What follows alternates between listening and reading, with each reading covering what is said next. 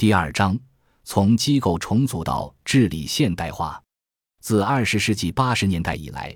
以改革，尤其是政治经济领域的体制机制改革，回应时代之问与人民关切，成为当代中国改革发展的一条成功经验。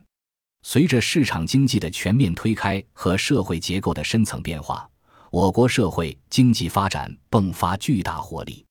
但在政治上，却出现了党的领导弱化、官僚主义突出、一些党员干部腐化堕落等问题。这些都对党的长期执政构成挑战，也对我国推进国家治理现代化造成严重阻碍。如果解决不好，就会影响未来的改革发展。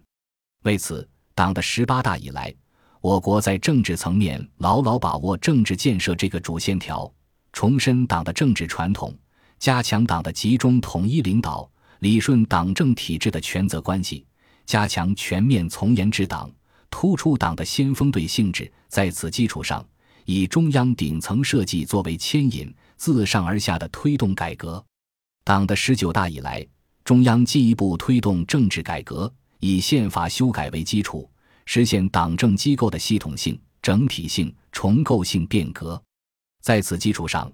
党的十九届四中全会审议通过《中共中央关于坚持和完善中国特色社会主义制度》。推进国家治理体系和治理能力现代化若干重大问题的决定，这一系列变革都为促进中国特色社会主义制度的成熟和完善，推进国家治理体系和治理能力现代化奠定了制度基础。